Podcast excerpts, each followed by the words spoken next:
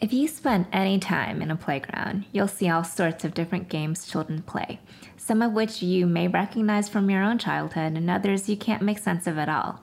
The research of Kate Cowan and John Potter, this week's guests, aim to describe the features, tools, and systems embedded in children's play throughout the United Kingdom. So, what does children's play look like today? What are the stories and myths that children generate, and how does the telling and retelling of these stories shape the contours of young people's sense of themselves and the natural world? In our conversation today with Kate and John, they recall the games and myths of their own childhood. They share with us the innovative methods that they use to document children's play and reflect on why we keep returning to the same debates about children's play decade after decade. They've also accumulated an impressive archive of children's play across both physical and digital spaces, we hope that you'll check this work out. We've linked it to our website. Remember last week we talked about multimodality? Well, it's becoming a theme. With multimodal methods, like capturing videos and other media, researchers can try to document and look at things other than just words, like movement, gestures, and gaze. Kate and John share with us some examples of how they do just that as they try to take children's play seriously in their work in the UK.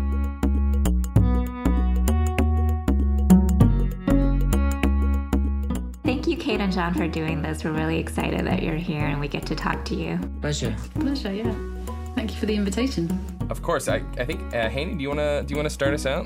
Sure. Um, so I think we usually like to start off just by our guests just introducing themselves and talking about you know what they're doing, what they've been interested in lately, and maybe it'd be interesting to hear from you all where you are at since you're at a different place than a lot of our other guests. So um, John, do you want to start us off? I don't mind. Yeah, okay. I'm John. John Potter. I'm Professor of Media in Education at UCL Institute of Education. But if you want to know exactly where I am, I'm about seven miles out of the centre of London, near a place called Greenwich, if any of you know London. I started life as a primary school teacher, and I worked as a primary school teacher in East London for about 10 years. Then I got interested in technology and education and I went on to be an IT advisor for uh, East London Borough, just about the time that the internet was beginning to be quite big in schools here, with something called the National Grid for Learning. But after that, uh, about two years, I was dissatisfied with just putting equipment in, talking to people about classroom management, and I decided I wanted to do some research and teaching. So I got into teacher education, which led me ultimately to the Institute of Education. And uh, I've worked in this uh, unit called the Knowledge Lab since January 2007. And my research interests are at the intersection of popular culture and media culture and uh, children's agency and creative uh, pedagogies. Hand, hand over to Kate. Thanks. Um, so I'm Kate Cowan. I'm a senior research fellow at UCL Institute of Education. I also used to be a teacher. I used to be a nursery school teacher for several years and then moved into research, mostly focusing on that age group and mostly looking at play and communication from a multimodal perspective. So, particularly interested in ways that children communicate and make meaning, not just in language, but in all sorts of forms. I'm currently working with John on uh, the Play Observatory project, documenting children's play during coronavirus, but previously I've worked on um, playing the archive, which I think we'll talk about a bit more, which was looking at um, children's play, play, cultures and comparing play today to play of the past, and also interested in how play um, is a part of young children's learning and how it becomes, in particularly in early years education, part of the curriculum and the pedagogy of practice. Haney described you guys as the dynamic duo, perhaps the Avengers of play. Um, and and thank you for giving us that origin story. In that spirit, we always like to, to start the podcast with a game. Um, right. playing a game with our guests. And so we thought we might try some version of something like the Newlywed Game. Or perhaps this is something more like a colleagues uh, game. Um, and uh, you'll, you'll sort of think about or write down your answer to the question. And then I'll ask one of you to um, tell us what the other one um, has written. Oh, okay. Yeah. Ooh, interesting. Right. Okay. Okay. Fire away. So I'll ask John this question, and then uh, Kate, you will try to guess what you think John will say to answer that question. So I guess we'll, the first question will be, what is the spookiest childhood story? All right, Kate, what do you think? What do you think John's most frightful childhood story might be?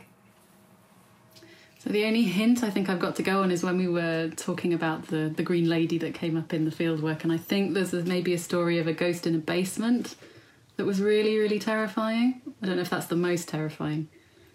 Yeah, it's the ghost in the school when I was at school. Yeah, that is the that is the thing. So it was yeah. Yes. Ding ding ding. My ghost story was just simply a presence, and it was in the kind of uh, there was a basement area with coats and bags and whatnot, and going down there, and particularly, you know, going down there when you weren't allowed to be in there. So the idea from my friends and I was always to try to sneak back into the school during playtime, and run the risk of being caught, and then go downstairs and then try and see where it might be. And I never saw it, but I think it would be it's a sort of grey amorphous presence, and then just running straight back out into the playground again, absolutely terrified. So yeah, that's absolutely right. Excellent work. Great job. This is a this is a solid start. Um, okay, so this question will will aim towards Kate then, and, and John, you'll you'll do your best to think about how she might answer. Um, all right, Kate, you are invited to all at the same time here. You're invited to Hogwarts, the Jedi Academy, Starfleet, to join the Witches of Discworld, or to be a member of the Fellowship of the Rings. Which do you choose to join? Okay. She's got it. John, what do you think? Tough, but That's really hard because I would put Kate into all of those uh, organisations, and probably she'd succeed in all of them. so I don't, I don't know. I'm going to go with perhaps, uh, almost certainly not Starfleet. Uh, I'm torn between Hogwarts and Jedi Academy. Jedi Academy. I'll just go with that. correct. And I was torn between Oh. Hogwarts and Jedi Academy too. So very good. Right off the bat. Excellent. So This is um, going well. This is really Wow. impressive. Um, excellent work. Okay, so uh, we're gonna pass this one back. This is another question for John and Kate. You'll see if you can um, determine what he would answer. So it's recess time. The bell rings, and you rush out. Uh, John rushes out to go play. Where does he go? Does he head to the swings? Does he go and engage in some sort of a kind of clapping or rhyming game with his friends? Um, play some variation of tag, football, or games are for children and he's a sophisticated nine year old. Oh, that's really tough. Wouldn't believe me, age nine. Okay. Um, I know that he's a Crystal Palace fan, so I think maybe he would pick football. Tough though. I had a joy. I mean, I I find it inseparable. My my number one is a mixture of football and tag because we were not allowed to play football every day. So if I'm allowed to have two answers, Fair enough. You two are so good at this. Yeah. This is too easy. I'm, I'm a little I worried know. about this. Okay. Um, let's do one more question. All right. And this, um, this will be for you, Kate. Uh, and John, see if you can figure out how she would answer. So we're going to kind of continue with this theme of games. And uh, you now uh, are faced with challenging death to a game to save your soul. This is like, I don't know if you've seen the movie Bill and Ted's Bogus Journey but but death has challenged you to a game, and uh, you have to win to save your soul. And so, what game do you choose to challenge death? Do you choose checkers, chess, poker, or hungry hungry hippos? I would say Hungry Hungry Hippos would be my answer. Yeah, I always wanted Hungry Hungry Hippos growing up and I never had it, but um, I think that's probably the one I'd stand the best chance at. I don't know the rules of checkers or chess to my shame. Um, poker, mm, maybe. but yeah, Hungry Hungry Hippos for sure would be the fun, most fun way to cheat there. Well, um, that's amazing. You guys clearly know each other very well. Uh, the, the the the tightness of the uh, Avengers of Play seems seems safe. So uh, thank you for playing that game with us. Yeah, I'm going to do that to other people now. I've decided. Well, thank you, Nathan, for leading us in that fun activity. One thing that struck me as you both were doing your intro, and Kate, you talked about the Play Observatory and how you were looking at play in COVID 19. And I think that is probably something that is intriguing everybody. And I think a question that we all get asked a lot is what does play look like? um, during the pandemic. And so, can you talk a little bit about that project for those in the audience that might not know about it and what you're seeing as a result of it? Yeah, sure. Yeah, so I guess pandemic or no pandemic, we know that play is a really important part of children's lives and it's a way they relax and form bonds and fight boredom and explore and express. Um, and it's often dealt with themes of sort of danger and illness, really. I work on looking at archives of play has sort of shown that. And I guess we were interested in what was going to be going on during the pandemic, like you say, what it was going to be looking looking like. So um, we've just received uh, funding from the Economic and Social Research Council to start a project that's called the National Observatory of Play, um, looking at children's play experiences during COVID 19. And what we're going to try and do is collect and share examples of children's play during and following the pandemic uh, to hopefully kind of provide insights into their experiences at this particular moment. And I, I, try to explain it sometimes like creating a time capsule of play for, for the future and really listening to children's voices because I think they've been often overlooked in a lot of the discussions of what's going on at the moment. So we're going to um, ask for children themselves and adults to um, to submit examples of of the ways that children have been playing, both by themselves and with others, indoors and outdoors, on screen and off screen, um, from the outset of the pandemic onwards. And I guess we're particularly interested in ways that play has emerged, newly different forms of play, the ways it has adapted, and ways it's changed. So, yeah, we're really looking forward to, to getting it up and running. Mm. Are there some premonitions or hunches that you might be having right now as you're thinking about this?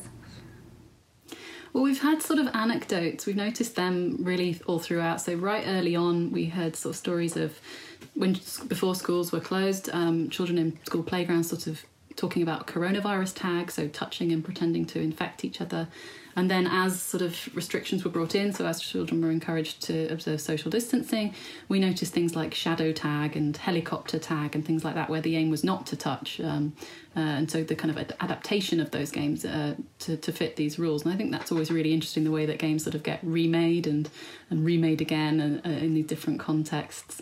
Um, and we've been kind of keeping alert as well to different anecdotes. We've had examples of um, coronavirus kind of featuring as a theme in children's play. So, um, children putting masks on their teddies, children washing dolls' hands, creating Lego hospitals, and those sorts of things. And I think that's really interesting. Sort of how does the virus feature in play, and possibly even, I guess, the role of play for keeping a sort of a, a safe distance between things that might be a bit troubling or upsetting or strange at the moment and ways that children are sort of working through that and so the role of play in children's well-being too I think, yeah, I, I, agree with everything that Kate said, and I, I think it's interesting. It's it feels like it's the third part of a trilogy in some ways because mm. Andrew Burn and Jackie Marsh started with the Playground Games project in a new media age with m- many other people, including Rebecca Willett and Chris Richards and Julia Bishop. And that was like the first attempt to sort of get to the taped archives that the Opies had made in, in playgrounds during, you know, from the immediate post war period on.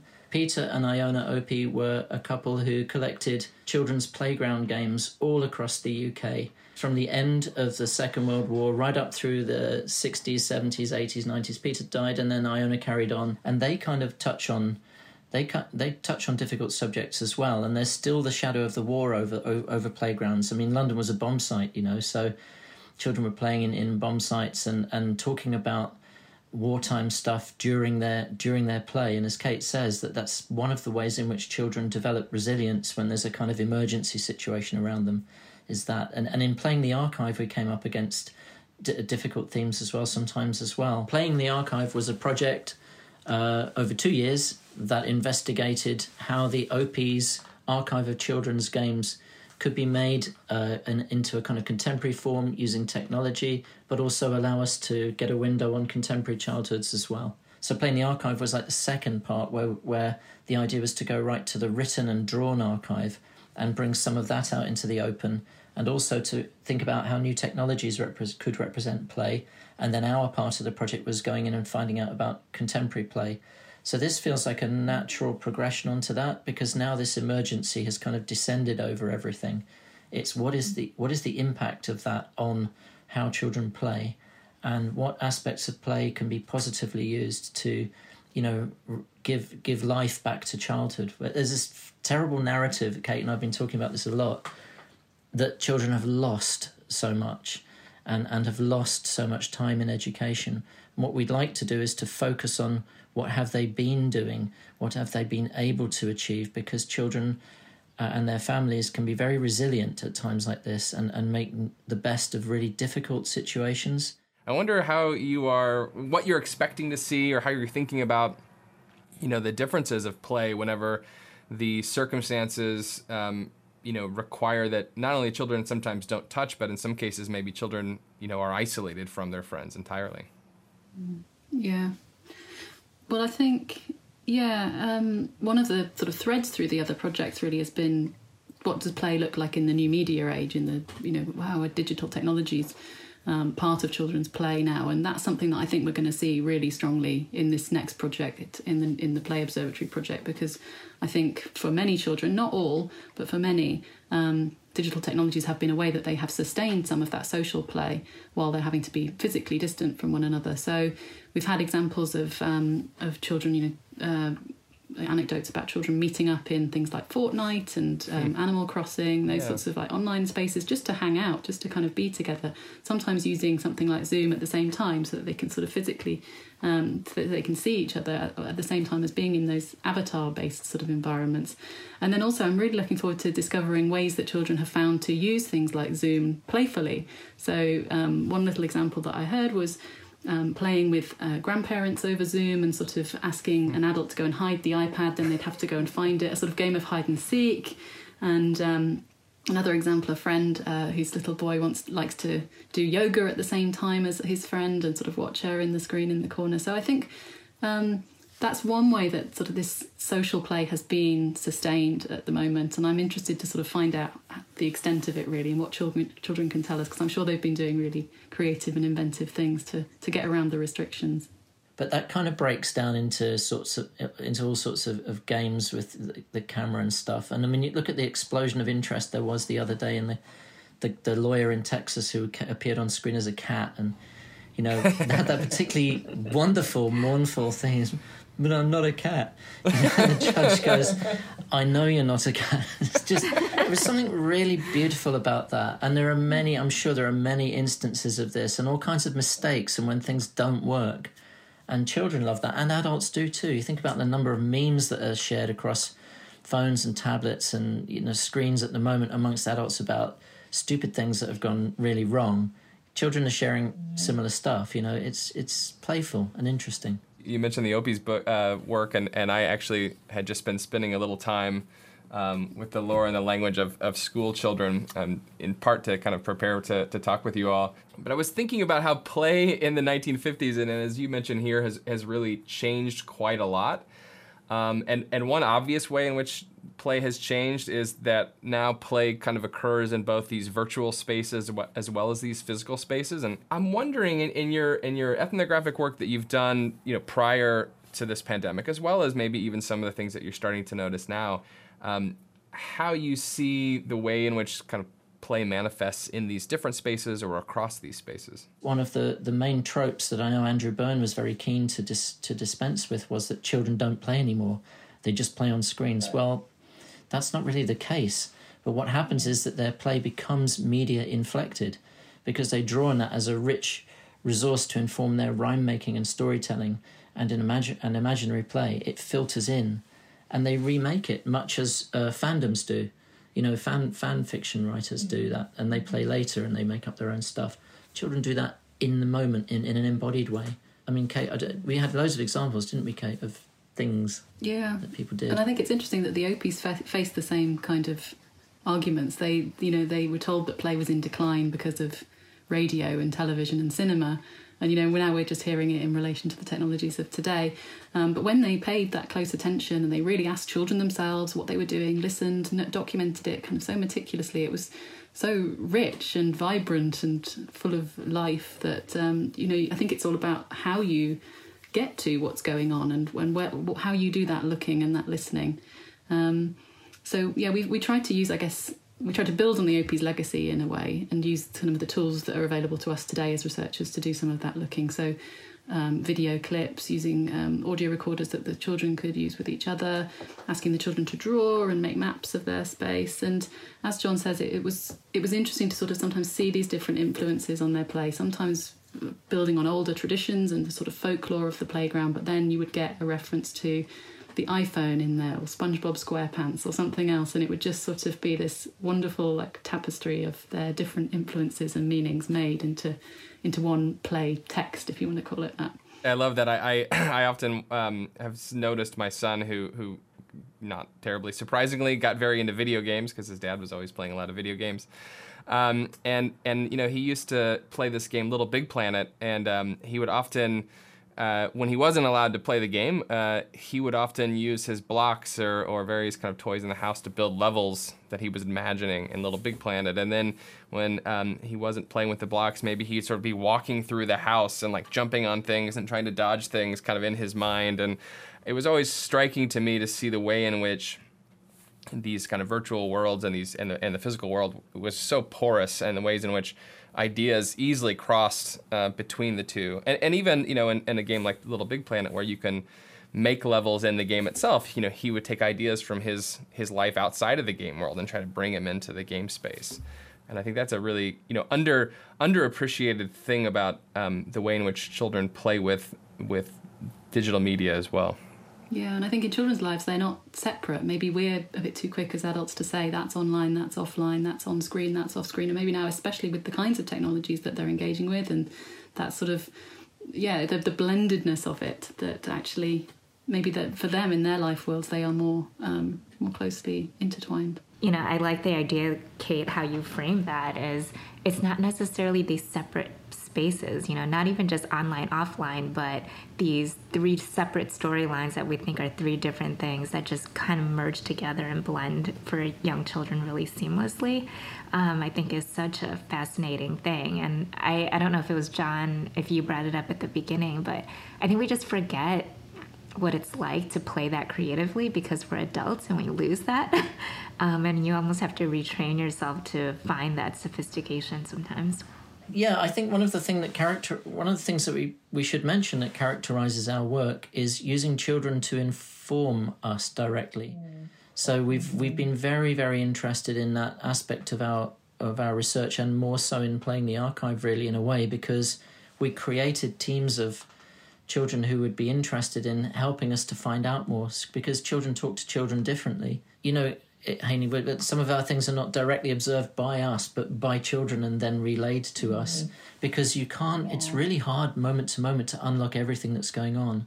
And sometimes it's nice to invite like a kind of director's commentary uh, on, on, on what's happened if you've managed to record it. Sit down with the children and watch it back and have a kind of director's commentary on what they think is going on. They might not know either, of course, but they might be able to tell you and then you get a different a totally different perspective. And so we've had lots of things from them interviewing them uh, interviewing each other interviewing them after they've interviewed each other collecting drawings talking about the drawings that they've made and really trying to make it a participant co-production of the research. Something we're trying to do in the play observatory project too is, is to actually invite children's own examples you know from them as much as is possible when it's in a, an online upload system and not always re- relying on the uh, the accounts of adults. We're interested in those too, but it, we're sort of thinking about how we can get at children's voices at this time through entirely online methods.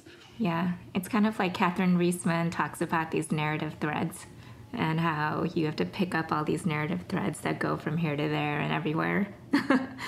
and unless you're looking for it and piecing them together, it's almost like our job to do that, right? It's not their job to teach us what they're doing or to tell us, but it's kind of our job to pick up those narrative threads. True, and and and you you you tend to have a model, don't you? You have a model in your head of what it might be like, and sometimes that's based on what you played or, or your children mm-hmm. played, and so you approach the setting in a in a particular way. So it is it is good to try to other it slightly by getting children to find out for you as well, so that you don't make assumptions about why somebody is going to a particular particular corner of the playground and looking at a particular mark on the ground. What, what are they doing? Oh, I think they're looking at it. Or ask the friend who's with them, so tell me about that play, and then listen to how they've constructed what it is that it's a treasure, it's a place where some treasure's buried or something.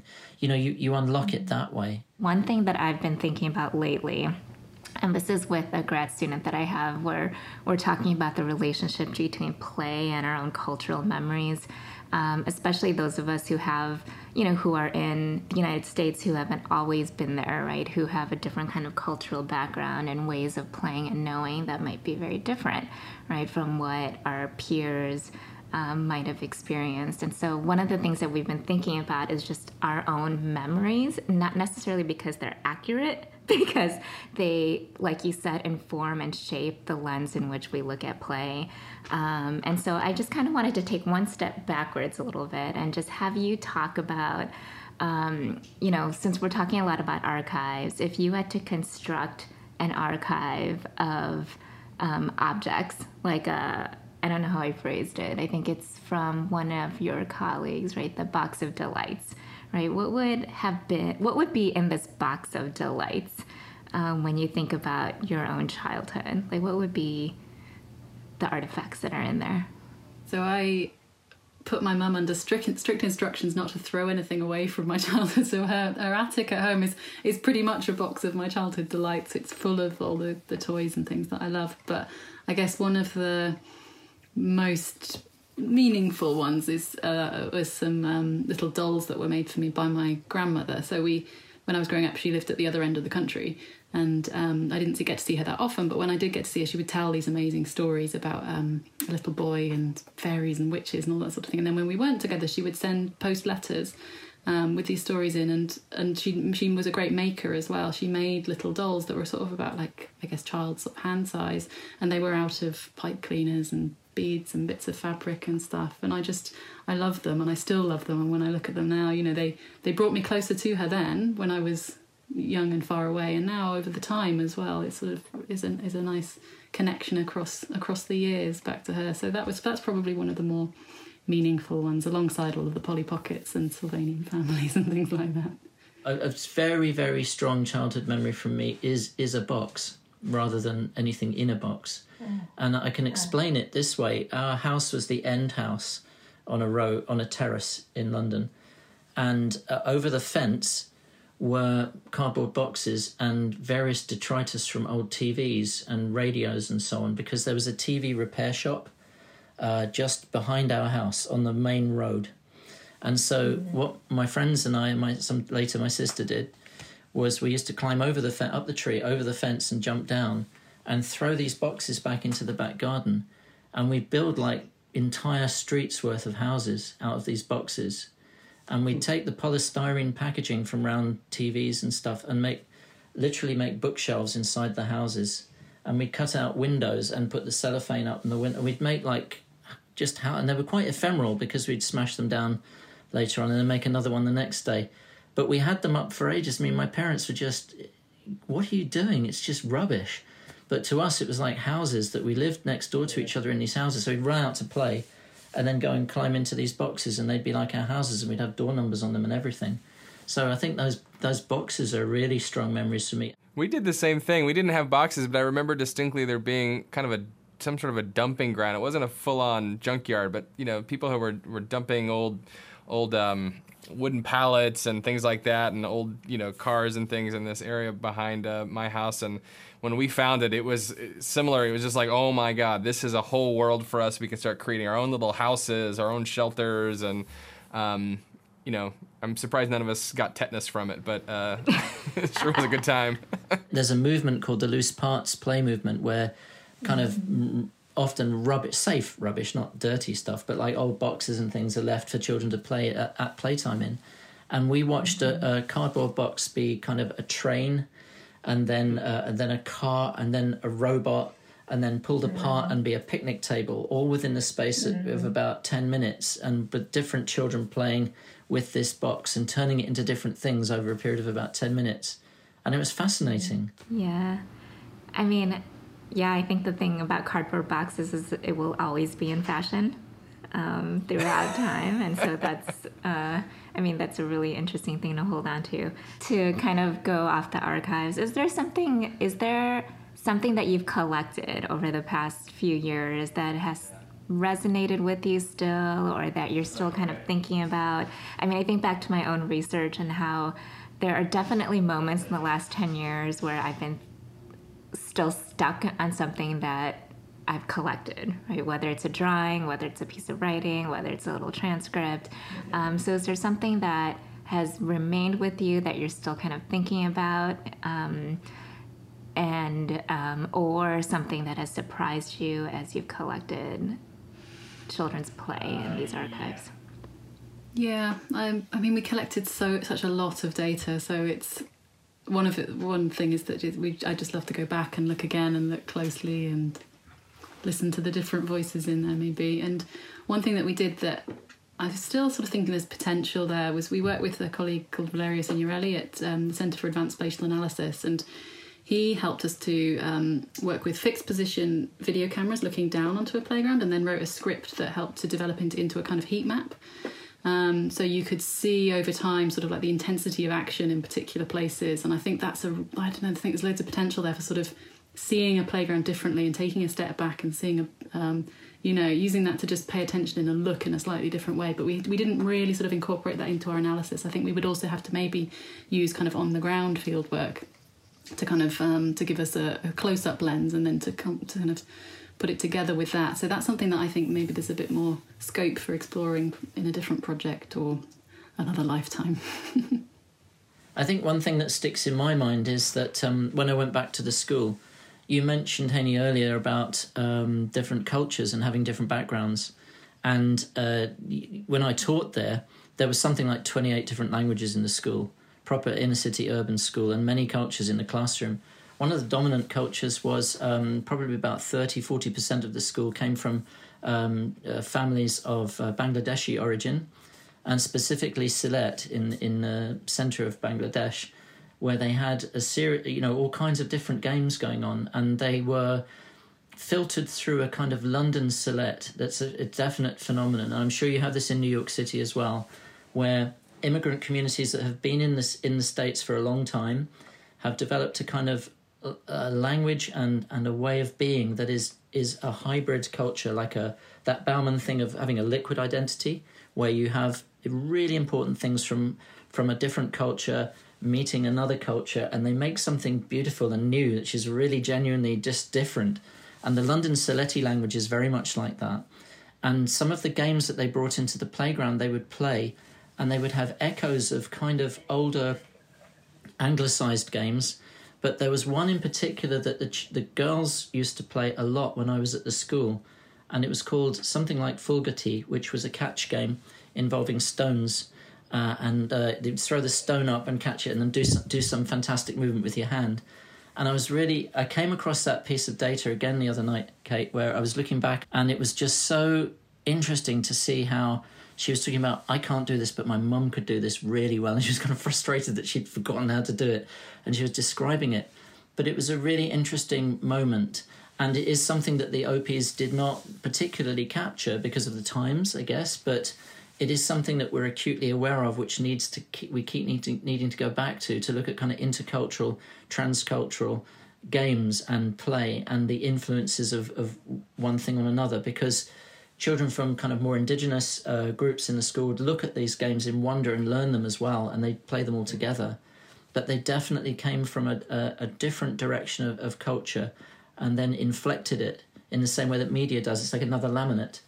Um, but I'd, I'd love to look more closely at that, at that stuff. That would be so interesting. And I think children would love to be able to talk about it and maybe talk to their parents about it. Kate, isn't that something that we wished that we'd had a bit mm. more of in playing the archive? Yeah, we sort of we wondered about the idea of sending home like voice recorders so that the children could interview their parents about their play. So I think if we'd had a longer time frame, we'd be able to do a sort of a really nice longitudinal ethnography of, of the whole thing over a year or two. It would be fantastic to do that. Hmm. I mean, I think that's such a great point because um, I think about how even children's pop culture is sometimes undecipherable to me, um, and how I don't understand something that's happening until many maybe even years later when I actually investigated and do sort of like a deep dive to that. And I think about all those moments when we are studying not just children's culture, but children's culture intersected with their other ethnic, racial, gendered identities and things that we don't understand about that in the moment um, that we might come to understand later. On that note, uh, about pop culture, so thank you both for, for hanging out with us um, to talk a little bit about your research and about uh, the really exciting things that you're you're doing around play and trying to understand the different ways in which uh, kids uh, play, not only in this particular unique time that we're in, but also, you know, kind of throughout time. That's been really fun and, and really interesting. We do like to find out more about how you play, though, as part of this podcast and you know, as Haeny noted, um, I think pop culture is uh, one one tool, one sort of venue for us to kind of even as adults to kind of uh, to experiment and, and play with different different ideas and different things. Um, so we like to ask at the end of our podcast, what's popping for for you uh, in your life? You know, what's popping for you? Kate, would you like to, to start out? What's something, you know, maybe it's a, a TV show or a game or a book or a, a movie or a magazine. What, what, are you, what are you into these days? What's interesting? Well, like like a lot of people, I I tried downloading TikTok at the start of lockdown and definitely lost a few hours to that. I haven't yet uh, made any videos, uh, probably for the best. But um, yeah, I've been really kind of interested in that as a medium. I suppose it's a little bit of a research interest, and just because it is so like fun and absorbing.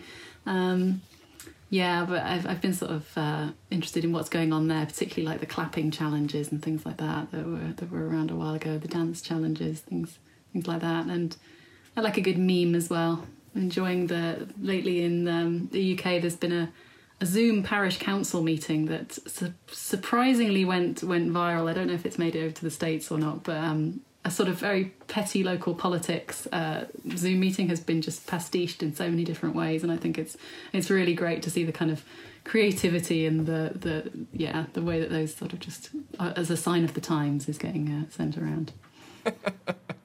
So, so you have not yet made TikTok videos? Is that is that what you said? I have not, no, and I think it's probably for the best. Although actually, I think it also it's probably beyond me. I think the the, the skill that you need to edit, to, to do the soundtrack, to do the you know the filters and the uh, everything. I think it, it, you know they're not a mean feat. They they make them look easy, but um, I think they're a really clever little form of uh, of text and super multimodal, obviously.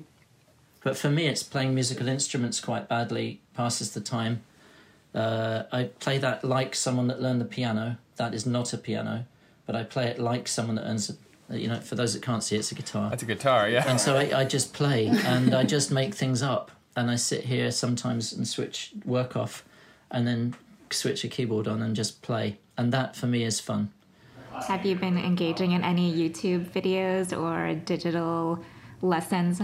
Yeah, I released a charity single at Christmas I'll send you the link. You can donate to the Trussell Trust for food banks in the UK, and it's just a kind of um, it's got some nice pedal steel played by an actual musician friend of mine, and uh, co-produced by a, a, proper film composer. But I, I wrote it and did it, yeah, and that that to me is fun.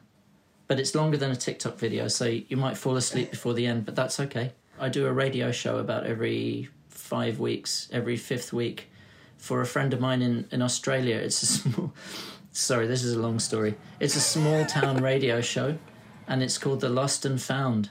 So it's it's for music that passed under the radar, um, but should be heard. And so he started it, and he's a complete. Uh, you know, he really knows his stuff and has got thousands of records and anecdotes and stories.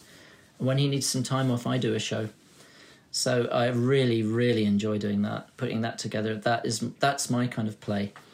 So just sitting out here thinking of links between the pieces of music and putting together a two hour radio show and then having it played in Australia and heard by about 10 people.